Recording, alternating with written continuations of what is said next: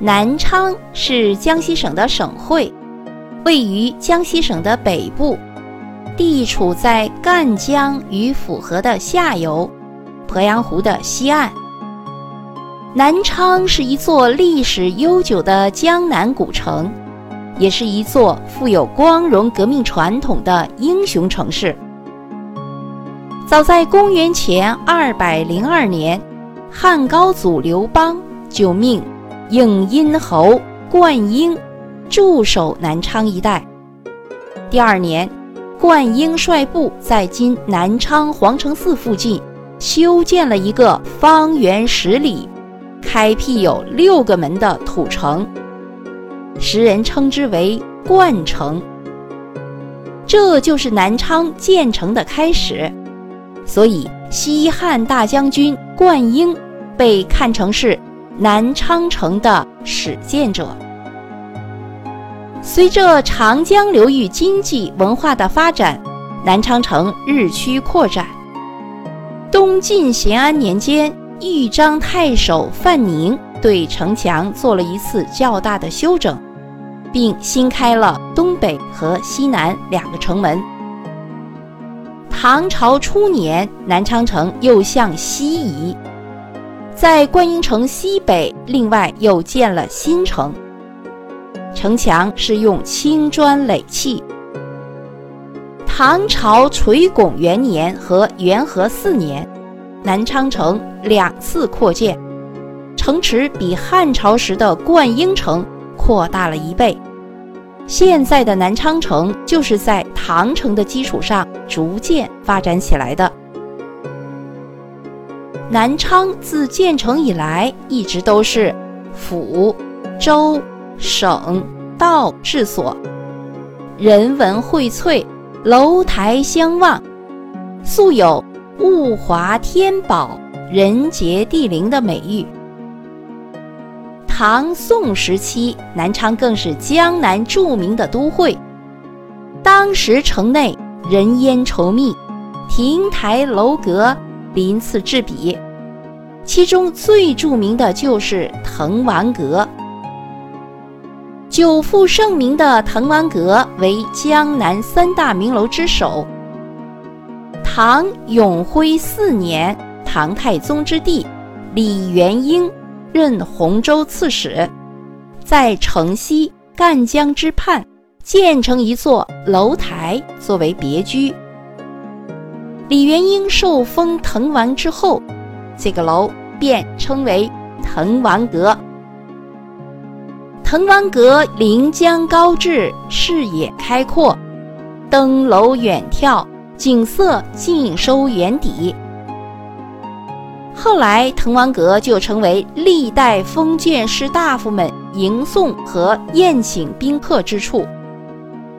传说一次，诗人王勃路过此地。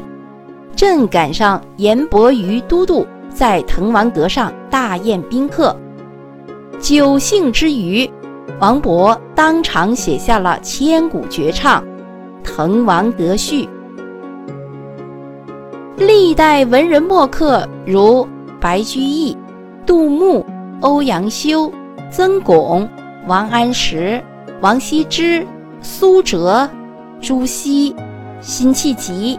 文天祥等都曾来此，并留下了众多的书法精品，翰墨飘香，儒雅怡人。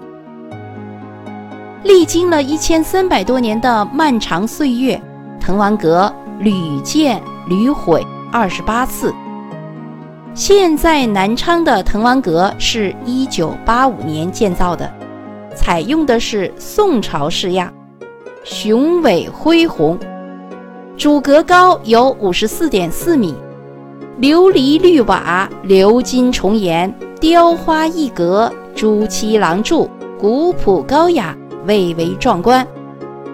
登阁远眺，赣江风貌一览无余。南昌的青云浦是一座历史悠久、环境清幽的道院，相传公元前六世纪。周灵王之子王子晋在此炼丹，东晋时始创道教净派，大兴四年开始成为寺院。清顺治十八年，明太祖十世孙朱耷来此隐居，定此名。屋宇以关帝殿、吕祖殿、徐祖殿为主体，三殿逐次递进，曲廊相通，幽静秀丽。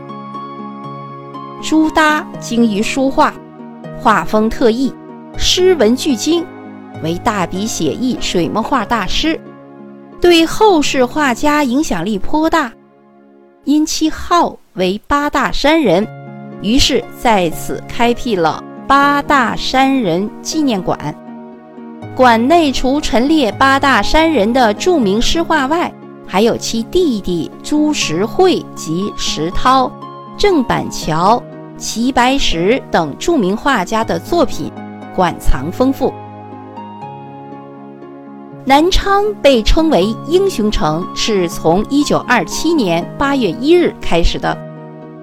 当时，周恩来、朱德、贺龙、叶挺、刘伯承等在这里领导和指挥了具有划时代意义的八一南昌起义，揭开了中国革命的新纪元。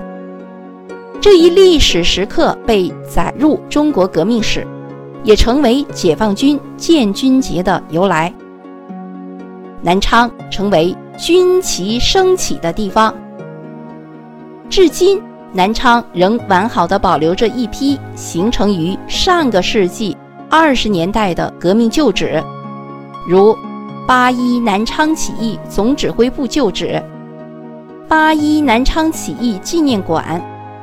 贺龙指挥部旧址、叶挺指挥部旧址、军官教导团旧址、新四军军部旧址等等，遍及南昌市区的这些革命旧址，见证并记录着一段光辉的历史。好，各位听众朋友们，历史文化名城、英雄城南昌就为您简要的介绍到这里。感谢您的收听与分享，谢谢。